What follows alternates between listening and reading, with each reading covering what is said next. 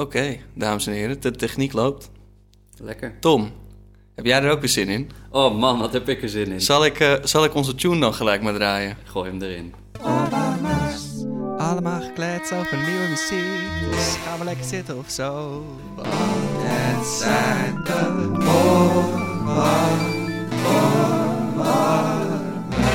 Wat een tune, dames en heren. Wat Zo. een tune.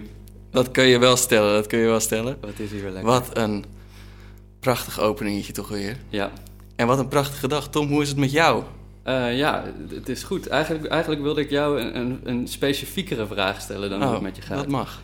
Ehm, ik wilde eigenlijk aan je vragen of je recent nog een, eh, een nieuw biertje hebt ontdekt. Of een lekker biertje hebt gedronken. Een lekker biertje heb gedronken. Nou, ik heb, ik heb laatst ehm, mijn laatste eh, straffe Hendrik Wild opgedronken. En dat is mijn lievelingsbiertje. Oké. Die, die vind ik wel erg goed. Oké. Dus daar ga ik binnenkort maar weer een nieuwe van halen. Ja, Dat, eh, ja. dat is belangrijk. Ehm, ik stel je deze vraag omdat we, omdat we misschien straks nog een lijntje hebben naar, naar hier en daar een biertje Oh, benoemen. Maar ja. eh, Interessant, interessant. eh, dat, dat komt later aan bod. Oké, oké. Vandaag hebben we weer een super interessante gast. Ehm, en ehm, eh, eigenlijk eh, moeten we een beetje. Nee, oké, nee, nee, dat laat maar. Eh, het, is, het is een super interessante gast, Ja. namelijk Aad van Nieuwkerk. Hopsakee. Ja, hopsakee. Ehm Van de Aad van Nieuwkerk. de Aad van Nieuwkerk, ja. Van de radio. Van de radio. En dat is ongemakkelijk, want dan zitten wij met ons, met, eh, met onze jonge stemmetjes hier, eh, hier te praten. En dan komt straks Aad erin en dan ontspant iedereen bij die... Ja, eh, precies. Nou ja, het is wel... En dat, en dat is wel echt zo. Ik heb een paar keer appjes gekregen over... Goh, Remy, wat een lekker stemmetje heb jij om naar te luisteren. Maar dan, ja... Dan ga, ik, ga, ik ga vandaag wel buigen naar de meester. Ja, want inderdaad, we hebben vandaag Aad van Nieuwkerk te gast. Aad. Welkom. Hallo. Dank jullie wel. Ja, Kijk. ehm, Ik voel me, nou, ik voel me vereerd en ik, vind- ik voel me ook een, gevleid. En ik ben ook een beetje, meteen een beetje verlegen. ah ja, dat is goed. Want ik ben wel al heel lang radiopresentator, presentator, zou ik maar zeggen. Maar eh, ik weet helemaal niet zoveel van muziek en zo hoor. Ik bedoel, ik klets altijd gewoon lekker over muziek op de radio, maar dat is het dan. Ah ja, dus je bent gevleid om hier te zijn. Ik ben zeker gevleid om hier Ja, te dat zijn. is heel ik vind goed. het ook heel leuk. Fijn. Heel leuk. Want normaal, eigenlijk elke aflevering zijn we, zijn we de gast een beetje te veel aan het ophemelen, waardoor het een beetje ongemakkelijk wordt. Misschien zelfs wel, maar dat lieten we, lieten we hier een beetje gaan misschien. Maar eh, ja, super, super dat je er bent. Ehm, nou zit je hier inderdaad als radiomaker, maar waar, ehm, ehm, waar heb jij eigenlijk je interesse voor hedendaagse muziek vandaan? Oh, dat is best een, een lastige vraag. Ik kan mij niet anders heugen dan dat ik altijd graag heb geluisterd naar allerlei soorten muziek. Ehm, toen ik ehm, op de middelbare school zat, kwam een vriend van mij, die kwam een keer aan met een, een grammofoonplaat, toen hè, nog uiteraard, met Le Sacre van Stravinsky. En eh, hij zei, dit moet je eens horen. Ik vond het waanzinnig, ik vond het echt geweldig, ik vond het echt super, super gaaf. Voor het overige waren er klassieke platen bij mijn ouders thuis, hè, die ik ook mocht draaien. Maar het was gewoon mainstream klassieke repertoire. Ik geloof dat het modernste wat mijn vader ooit gekocht heeft, dat was de schilderijen tentoonstelling van Mussorgsky in de, in de bekende hè, orchestratie van eh, Ravel, geloof ik. En eh, dat was het dan wel zo'n beetje. Voor de rest was het Mozart en Beethoven wat de klok sloeg. En toen ik ging eh, studeren, ik verhuisde naar Amsterdam. Toen ben ik binnen een paar weken of zoiets dergelijks ben ik naar, voor het eerst naar het concertgebouw gegaan. En daar heb ik Le Sacre gehoord, live voor het eerst. En dat was echt, het was een mind-blowing ervaring. Ik vond het niet te geloven dat het kon, weet je wel, met een orkest. Die ritmes en die klanken en dat is die ongelooflijke energie die erin zat. Terwijl ik voor de rest ook best wel van stevige muziek hield. Hè? eh progrock en eh, stevige, stevige eh, hardrock-achtige dingen enzovoort draaide ik graag. Maar dit vond ik echt waanzinnig om dat mee te maken. En toen ben ik ja, vanzelf maar een beetje gaan zoeken van wat is dit en waar heb je nog meer en eh, noem maar op. Het was niet heel gemakkelijk om te vinden. Maar eh, door heel associatief te werk te gaan, kom je vanzelf wel op dingen uit. Veel dingen in de toenmalige C-serie in het concertgebouw eh, gehoord. Eh, al die Andriessen stukken daar bijvoorbeeld, weet je wel. En zeker moment, dan vind je ook mogelijkheden om platen te kopen die, die je mooi vindt. En heel veel luisteren naar tips en trucs. Enfin, nou, wat, wat we in deze podcast doen, weet je wel. Luisteren naar tips. Hier moet je eens naar luisteren. iemand kwam op een zeker moment ook met een plaat met het Quartetto Italiano, met de strijkkwartetten van Anton Webern aanzetten.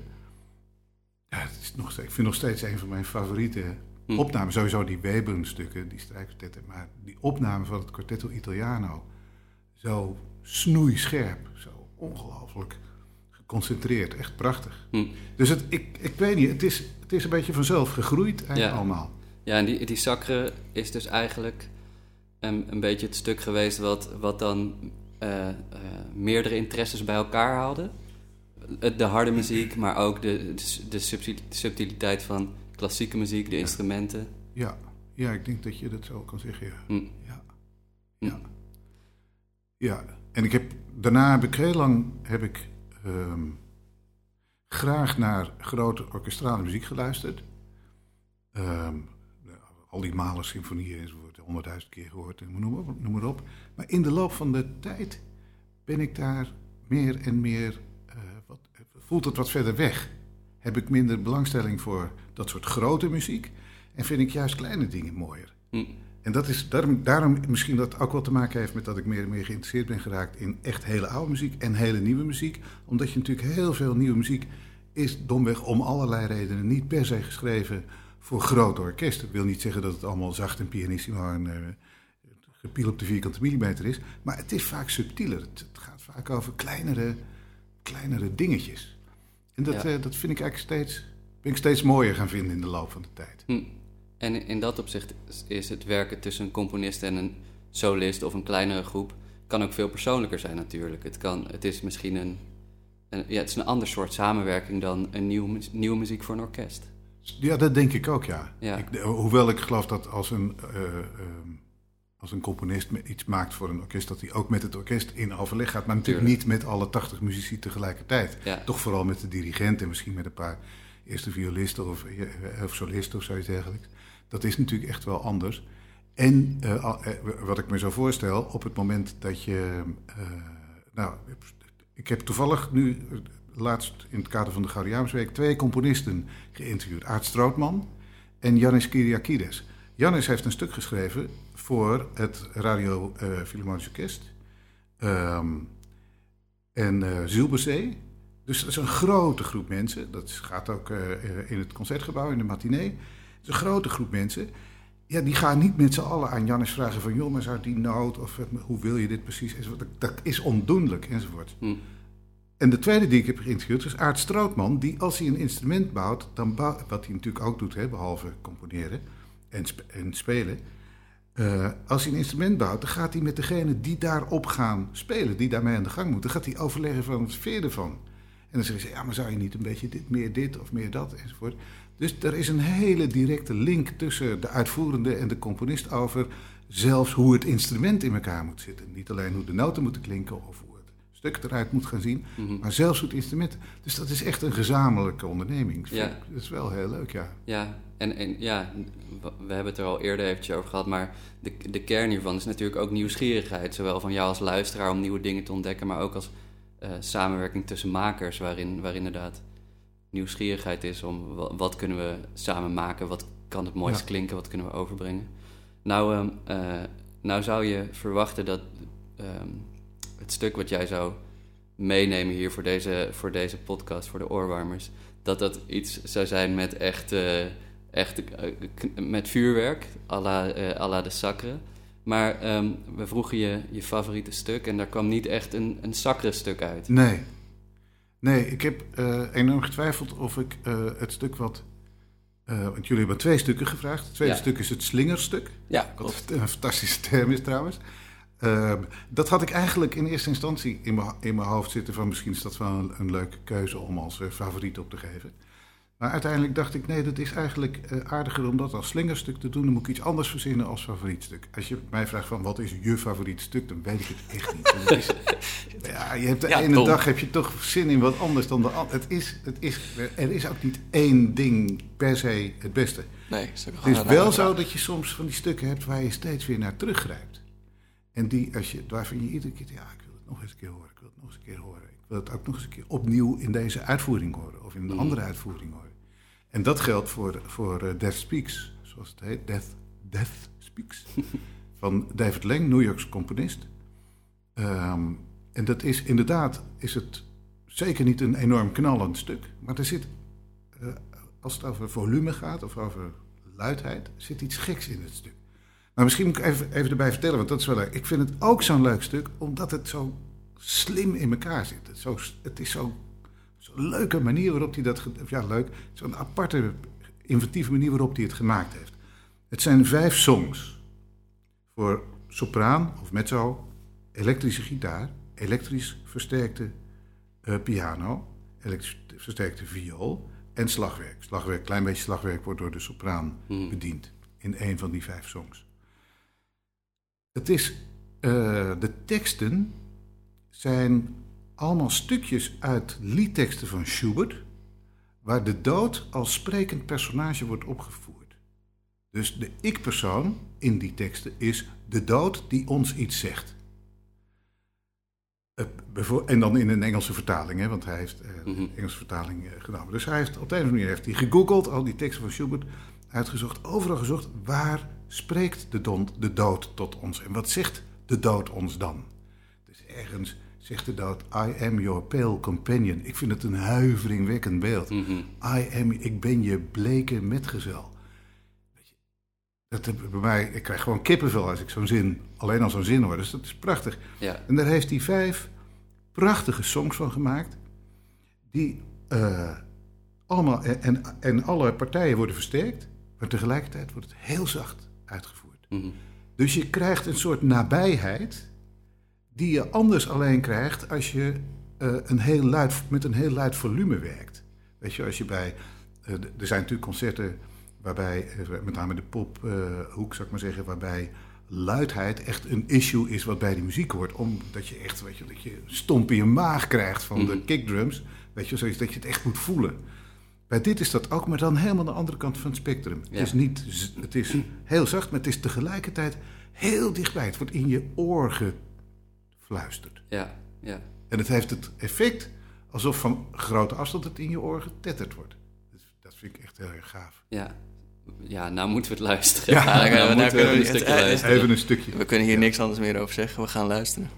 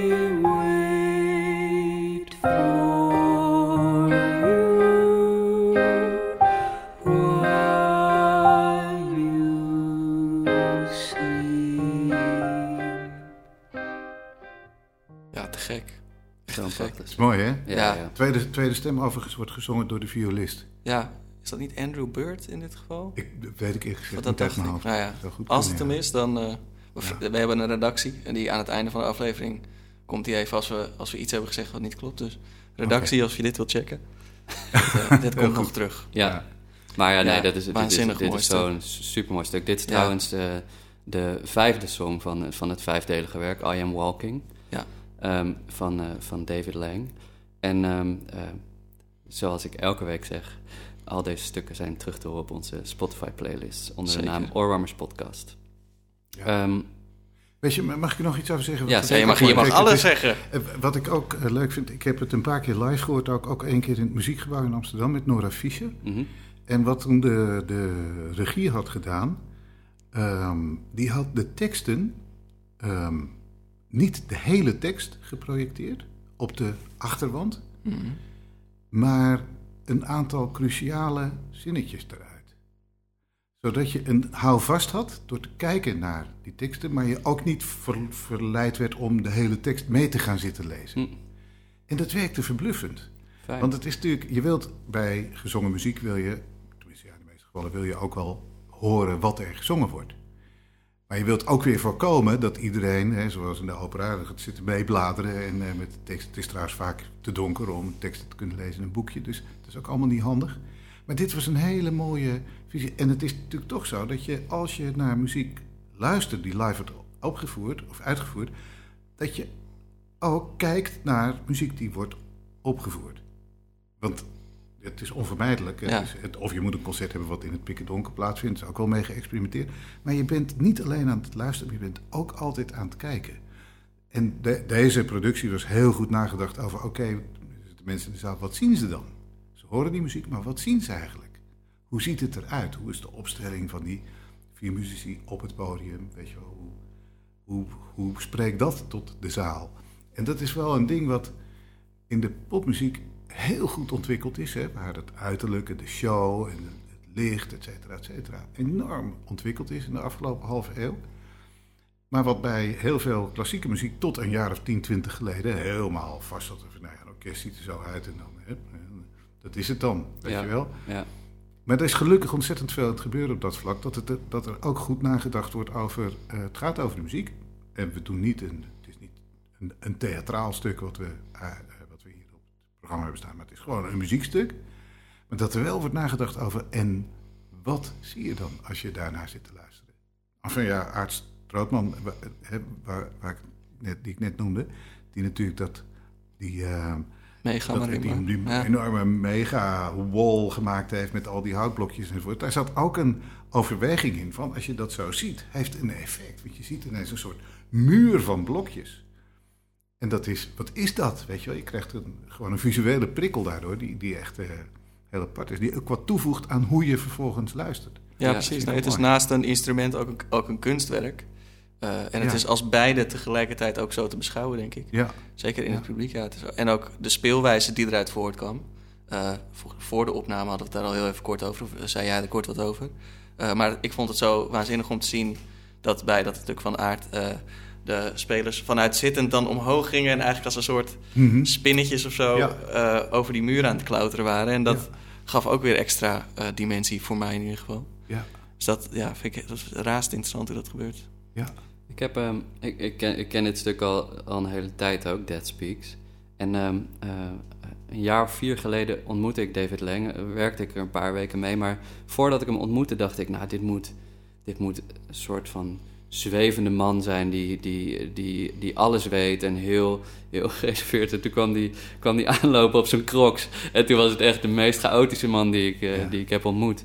En dat, dat, was, dat was een hele grote clash. Dus eh, het duurde echt even eh, nadat ik hem had ontmoet... dat ik dit stuk weer op een rustige manier kon benaderen... Zonder, eh, Ja. zonder hem te zien. Maar ja, het, ja, het is een ongelooflijk mooi Ja, stuk. het is, en het is, ik heb hem een paar keer ontmoet ook en, en mogen interviewen. Het is Oh ja. ontzettend, het, ik vind het ook een super aardige man, hè, die Ja. heel, heel aardig is en heel, heel helder kan vertellen ook wat hem drijft en, en waarom hij dingen gedaan heeft.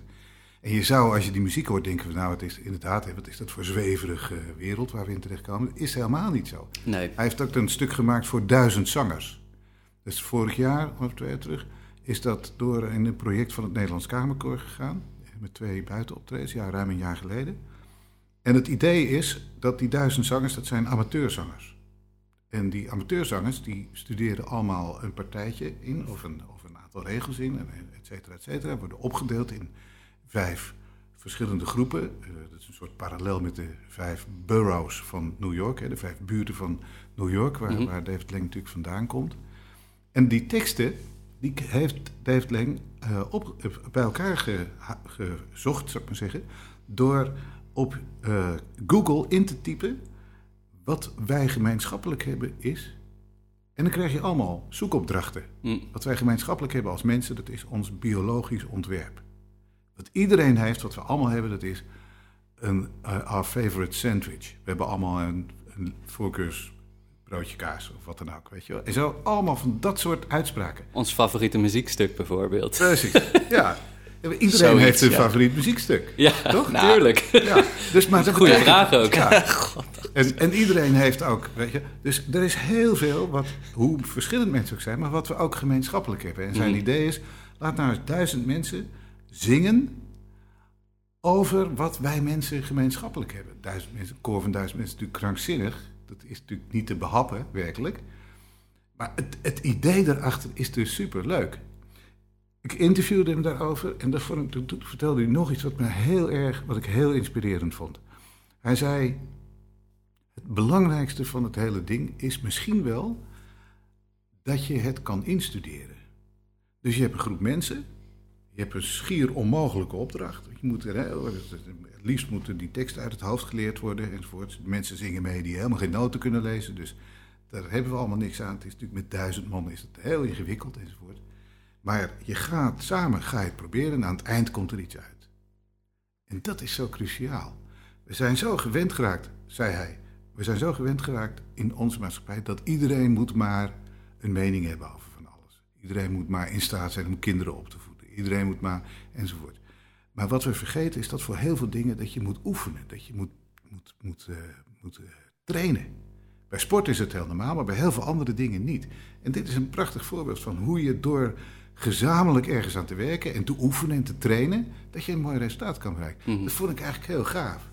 Want dat is, nou ja, eigenlijk waar we het straks over hadden, wat een componist met muzici natuurlijk ook doet. Je gaat samen op zoek naar het beste eindresultaat. Ja, En dat proces van hoe je dat voor elkaar krijgt, is heel illustratief voor hoe we in ons leven eigenlijk veel meer zouden moeten nadenken over hoe kom ik ergens? En hoe train ik nou voor dat resultaat? Hoe Mhm. oefen ik daarna voor? Hoe werk ik samen om dat resultaat te bereiken?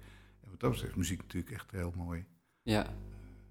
Een, ja, zeg maar, beeldspraak voor de rest van het leven. Ja, en, ook, en daarom ook zo interessant om, ehm, eh, om dit soort concerten live te bezoeken. Om het Ja. mee te maken en inderdaad te zien Mhm. wat, dat, eh, wat het allemaal met zich meebrengt en hoe er over na wordt gedacht. Ehm, wat, ik, eh, wat ik bijzonder vind aan jou, Aad, is dat je, ehm, je, je werkt voor Radio 4 Vrije Geluiden, NPO, NPO 4. Ehm, en als ik naar jou luister, dan, dan benoem je altijd iedereen die, die meedoet. En dat, dat vind ik allereerst bijzonder. Zeg maar, je geeft iedereen, eh, eh, je geeft iedereen de credit voor, voor wat ze doen. Dus je, Je benoemt bedoelt in de radioprestatie. eh. Ja, Ja, ja. Mhm. dus je benoemt de muzici, je benoemt de, de componist en, en, en, dat, dat, dat hoort er altijd bij. Dat, dat, dat vind ik heel fijn om, te- om te horen allereerst. En ehm, wat ik me dan wel afvraag, ook in die, in die situatie van, van vrije geluiden, is... ehm, eh, denk, ik denk dat de mensen die naar NPO Radio 4 luisteren... ehm, veel meer gewend zijn om, om eh, inderdaad klassieke muziek voor de Tweede Wereldoorlog... of romantische muziek eh, te luisteren. Maar hoe en waarom, of vooral hoe, zeg maar, krijg jij het voor elkaar... om daar toch dan een ander geluid in te geven? Ja, eh, weet je, de, de Hilversumse omroepwereld is een ongelooflijk ingewikkelde wereld. waarin ehm, eh, omroepen allemaal hun eigen ambitie en hun eigen profiel hebben. En, eh, en dat moet allemaal, zeg maar, in die mal van die vijf, zes radiozenders en drie televisiezenders geperst worden. En dan moet er van alles ingewikkelds gebeuren om het geld eerlijk te verdelen of op de manier te verdelen zoals het in de wet is voorgeschreven enzovoort. En dan krijg je dus het spanningsveld tussen de, bij radio dan. Er is een zender die heeft een bepaald profiel. Die zegt van dit is hoe die zender hoort te klinken. En er zijn omroepverenigingen of individuele programmamakers die zeggen ja, dat kan allemaal wel, maar ik wil dit graag doen. Mhm. En dan past dat wel of niet. In de loop van de jaren zijn er heel veel typische, laten we zeggen, eh, op heel specifieke liefhebbersdoelgroepen gerichte programma's zijn verdwenen. Dat gaat zoals alles in het leven ook in golfbewegingen. We hebben jaren geleden, hebben we heel lang, of een aantal jaren, hebben we muziekdocumentaires gemaakt voor Radio 4. Op een zeker moment vond de zendermanager en, de, en de- iedereen die erover ging enzovoort, die vonden ja, dat is eigenlijk veel te veel gepraat. Het is een muziekzender, dus er moet gewoon muziek klinken. Dus werd opgegeven. Met, eh, heel spijtig, maar dat was zo. Twee jaar later werd er gezegd, ja, eigenlijk toch wel jammer. Zouden we toch iets met muziekdocumentaires moeten doen. En toen is er weer een nieuw programma gekomen voor muziekdocumentaires, waarin onder andere die eerdere serie voor een deel ook weer herhaald werd. Oh ja. Dus je ziet, het gaat op en neer. En het is ook voortdurend duwen en trekken van wie mag wat doen enzovoort. Maar een orgelrubriek bijvoorbeeld hadden we vroeger. Nou, nu niet meer. Hm. Eh, er was vroeger een apart programma voor amateurmuziekbeoefening. Ik krijg het woord bijna niet aan de strot. Ja, ja. En het is zo... zo is, ja, goed, dat, zo werd het gedacht, weet je wel. Zo moet je dat doen. Ehm, en nu is het ehm, uitgangspunt bij Radio 4 is veel meer dat de zender moet in zijn totaliteit een bepaalde sfeer uitstralen. Maar we weten ook dat s'avonds je een, voor een deel geval heel ander publiek bereikt dan overdag. Hm. S'avonds kan je dus wat meer verschillende kanten op. We hebben een tijd geëxperimenteerd met s'avonds na half elf met jazzprogramma's. Dat werkte toch niet goed. Dat bleek toch gewoon echt wel een ander publiek te zijn. Dat overdag niet luisterde, maar dan vergat om s'avonds om half elf de radio aan te zetten. Weet je, dus Die dat- hadden al een dat- paar duveltjes op en... eh, ja, of die zochten dan gewoon andere kanalen om enzovoort. Dus toen Mm. is uh, uiteindelijk is Radio 6 daaruit voortgekomen dat er gewoon een apart kanaal zou komen voor jazz en soul en uh, wereldmuziek. Dat, en dat heeft ook weer een eigen geschiedenis. Maar, zo, maar het is nog steeds wel zo dat s'avonds dat er iets meer ruimte is om dingen te doen dan overdag. De concertopname van s'avonds na acht uur. Daar zit natuurlijk ook wel concertopname in met hedendaags repertoire. Wat overdag door een heleboel mensen die ja, ik zal maar zeggen, gewoon lekker de radio aan hebben. En niet speciaal gaan zitten om te luisteren, maar Ja. gewoon dat staat aan en het is leuk en het is sfeer en gezellig, weet je, of zoiets. Prima, daar is de radio een hartstikke handig medium voor. Dan moet je, op zo'n moment moet je niet iets doen wat je eigenlijk alleen maar kunt verteren op het moment dat je er echt geconcentreerd naar gaat zitten luisteren. Dat wil je overdag niet. Dat is volkomen logisch. S'avonds kan dat makkelijker. Je hebt dan meer mensen die echt wel bewust radio aanzetten en denken van, ah, ik wil dit wil ik wel eens echt lekker horen. mhm. Weet je wel? En zeker s'avonds, helemaal het eind van de avond, waar vrije geluiden zit.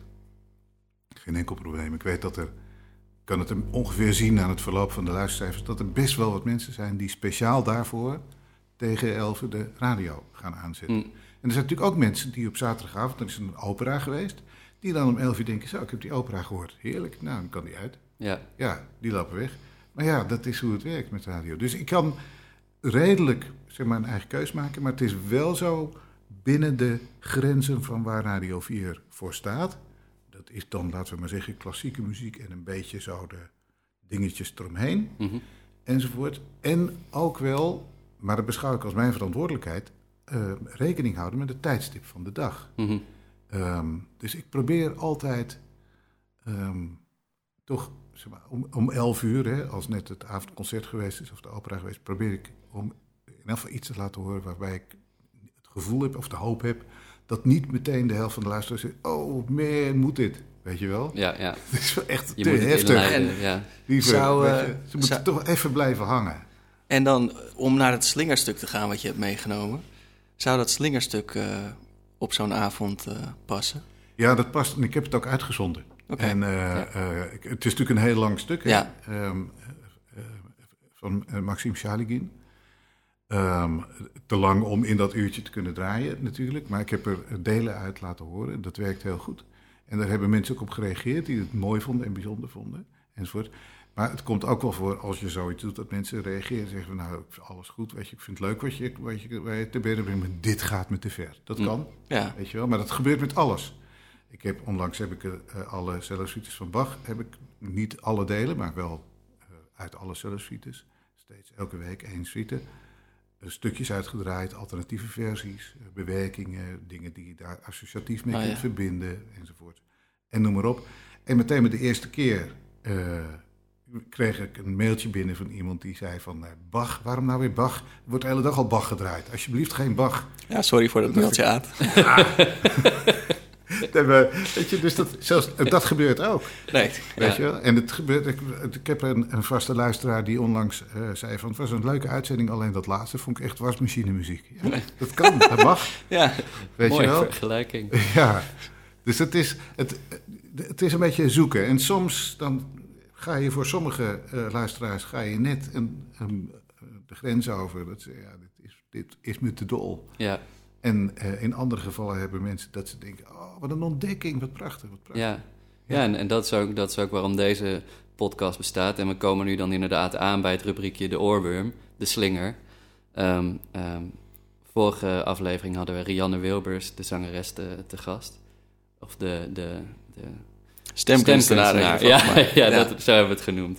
Ehm, en die kwam met, eh, eh, met het tweede strijkkwartet van Georg Friedrich Haas. Ehm, je had het net al even over, eh, inderdaad, eh, associatief eh, iets verbinden. Ehm, waarom heb jij, eh, heb jij gekozen voor, het- voor het stuk? Of zullen we het eerste stuk luisteren en het er daarna even over hebben? Ja, doe eerst een stukje van... Zou jij het uit willen spreken? Ja, Die- zeker, Want ja, jouw ja. Spaans Ja. is. Komt-ie. Eh, Maxim Chalgin is de componist en in mijn beste Spaans. Todos los fuegos el fuego.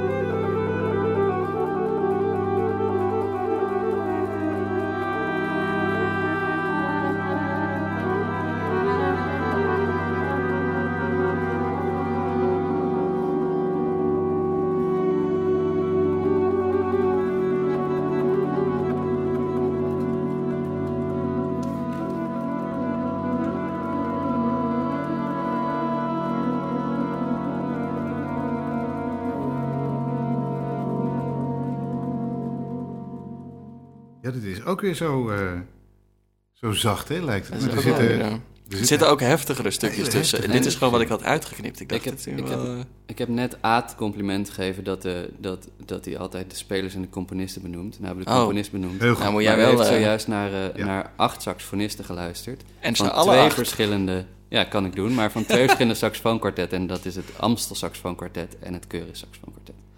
Ehm, maar inderdaad, die, die, dat associatieve... Hoe, hoe kom je op dit stuk na, na het vorige? Nou, het is eigenlijk... Weet ik het niet zo goed. Ja, dat is een Want we- weet je, de magie van kunst, en zeker ook van muziek, maar ook van andere vormen van kunst, is toch ook dat je onder de indruk bent of geraakt wordt. Dat, je, dat er iets je ziel raakt op de een of andere manier, maar dat je eigenlijk niet goed begrijpt hoe dat komt. En dat, dat heb ik met dit stuk ook. Eh, het is een heel lang stuk. Eh, als je het helemaal eh, zou willen beluisteren, nee, het is een avondvullend stuk eigenlijk. ja, 80 minuten of zo. Ja, ja. En ehm, ik vond de gedachte een strijkkwartet wat eigenlijk de grenzen van het strijkkwartet opzoekt, zoals dat van Haas, wat eigenlijk heel subtiel en heel zacht is, grotendeels. Dacht ik van nou, daartegenover dan het voorkomen exuberante van een dubbel kwartet en dan een saxofoonkwartet. Mhm. Dus, eh, er zijn natuurlijk eh, nog niet zo heel erg veel stukken geschreven voor saxofoonkwartet, omdat het saxofoonkwartet nu eenmaal nog niet zo lang bestaat. Het instrument is natuurlijk nog niet zo krankzinnig oud. Ehm, dus de, saxofoonkwartetten moeten toch grijpen gemakshalve vaak terug op eh, arrangementen van bestaand strijkkwartetrepertoire. Dus dat vond ik een mooi soort van eh, wipwap, zou ik maar zeggen. Mhm. Je hebt een strijkkwartet, maar dan wel hedendaags. Maar dus ook voor de exuberante versie van het kwartet. Namelijk een verdubbeling en dan ook nog eens een keer vier keer de saxofoon maal twee. Wat toch, ja, dat heeft iets, ik ik het zeggen? Het heeft een soort eh, ruigheid en vuigheid, hoe subtiel er ook gespeeld wordt. Die ik eigenlijk wel heel mooi vind als antwoord op het strijkkwartet. Wat toch altijd gezien wordt als het summum van subtiele en mooie kamermuziek. ja. Ik weet, ik weet dat. eh nou, dat moet ik misschien eigenlijk niet zeggen. Maar ik weet dat bijvoorbeeld bij sommige. Ja, Dan moet je het juist vertellen. Staat hij op ik, weet- ik weet dat, ja, nee, maar ik weet dat som- voor overdag, hè, we hadden het net over Radio 4, dat voor overdag, als je zou zeggen, overdag moeten we hebben we een leuk strijkkwartet, dat ervaren redacteuren zeggen, ja, het strijkkwartet wordt door veel mensen wel ervaren als echt moeilijke muziek. Want het is muziek waar je gewoon heel geconcentreerd naar moet luisteren. En daar, dat is ook echt wel zo. Weet je, er zijn strijkkwartetten die vergen echt een heel geconcentreerde vorm van luisteren om te volgen wat er gebeurt, et cetera, et cetera. Dan hoeft het niet eens hele moderne strijkkwartetmuziek te zijn, maar ook als je die strijkkwartetten van Beethoven gaat Ja, die laatste vooral. Die Ja, zeker die laatste. Ja. Dat, dat, dat vergt iets van je. Dat is geen makkelijk, eh, makkelijk spul. Mhm. bij dit dubbel saxofoonkwartet van Maxim Shaligin heb ik het idee dat je geconcentreerd luisteren wordt afgedwongen. Het is niet geconcentreerd luisteren, het is geconcentreerd ondergaan. Mhm. Het zit zo in elkaar dat je het, je kan het alleen maar over je heen laten spoelen. Als een soort, soort eh, klankgolf van, van waar je meegenomen wordt. Ik, ik vind het echt een trip, die muziek. Ja, Ik vind het echt zo... Weet je, zoals sommige minimal music bijvoorbeeld ook wel eh, kan hebben. Dat je helemaal meegenomen wordt door de voortdurende herhaling, et cetera, et cetera. Dat zit hier niet in. Misschien een paar keer dat er wat thematisch soort van... Dus dit is dus zeker geen minimal music. Maar het is echt iets wat, al- waar je alleen maar je adem kan inhouden en dan komt het over je heen. Ja. En dat vind ik magisch eraan. ja, mee eens. Ja. Dus ja, of dat, ik weet niet of dat een goed antwoord is op de vraag. eh, Er zijn alleen Waarom- maar goede antwoorden. Ja. Er zijn Zo alleen maar goede Zo antwoorden. is het. Zo is het. Ja, het is een waanzinnig stuk. En ik, ik weet, het past ook in, eh, voor Maxime in zijn rijtje van homogene ensembles, waarvoor Ja. hij stukken schrijft. ja, eh, die allemaal zo waanzinnig zijn. ja. Ik vind het ook even waanzinnig. Eh, ja, met jou toch, was ik vorig jaar, eh, toen het uitgevoerd werd, dit? Ja, ja, zeker. Ja, bij November Music, bij ja. Nou, daar was ik dus samen met Tom. Ja. En dat was ook echt duizelingwekkend, vond ik het. ja. En ik, het enige wat ik dan jammer vond aan die avond uiteindelijk... was, ik weet helemaal niet hoe die... Volgens mij is dat de clubzaal of zo van de Ja, dat was in de clubzaal, ja. Ik had, ik, had het, ik had het een betere akoestiek gegund, dat stuk. Ja, Dat is het enige. En dan, als dat het enige is wat je kan zeggen over een concert... dan, ja. dan moet het wel ongelooflijk goed zijn geweest. De, CD de CD-uitgave is gepresenteerd met een concert in de Duif in Amsterdam. ja, En daarvan, ik was heel bang dat dat helemaal zou verzuipen in die, in die galm. Het is een hele hoge kerk, maar het viel ontzettend mee. Ik vond het eigenlijk best wel mooi klinken. Maar je zou inderdaad, zo'n stuk zou je gunnen in, in, in een perfecte akoestiek. Weet Ja. dat je overal omringd wordt door het geluid. ja, ik wil het horen in de hertzaal van eh, Tivoli. Daar wil ik het horen. Dat is mijn, eh, mijn wens. Ja, Dus programmeurs van Tivoli en Maxime, als jullie dit horen... Ja, regel dit voor ons, want wij komen sowieso. Tivoli Vredenburg Utrecht. En Jullie we hadden het net ook even over Festival November Music in Den Bosch. Ja, We hebben toevallig volgende week de directeur te gast. Oh, dat is ook zo. Volgende Dat week, ik zo. bedoel volgende aflevering. Over, twee, weken. Over Heel twee goed. weken, lieve mensen. Ja, hey, we hebben nou al een tijdje ontzettend gezellig zitten kletsen. Maar Aad, los van dat we naar jou hebben geluisterd in, eh, in ons leven... hebben we jou ook een beetje via de socials gevolgd. En, eh, en daar, daar ontdekten wij iets over jou... wat ons hart ook sneller doet kloppen. Bier. Dat heb je mooi ingevuld.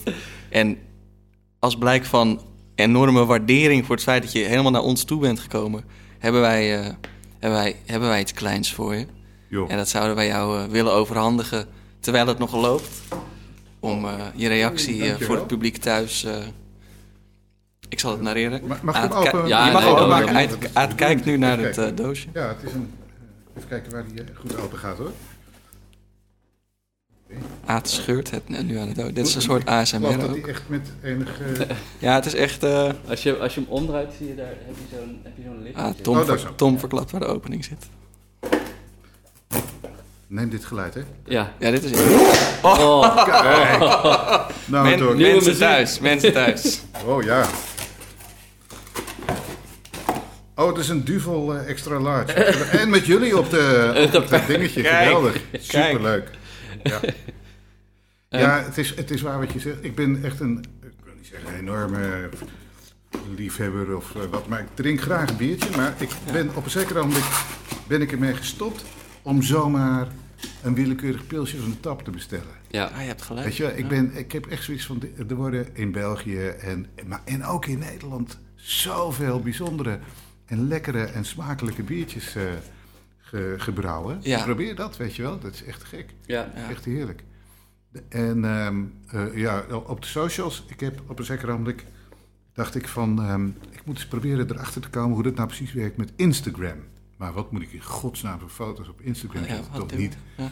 foto's van de kinderen enzovoort. Ze zien me aankomen, weet je wel. Dus dat is niks. Selfies. Toen ben ik, ben ik begonnen om, ehm, of selfies.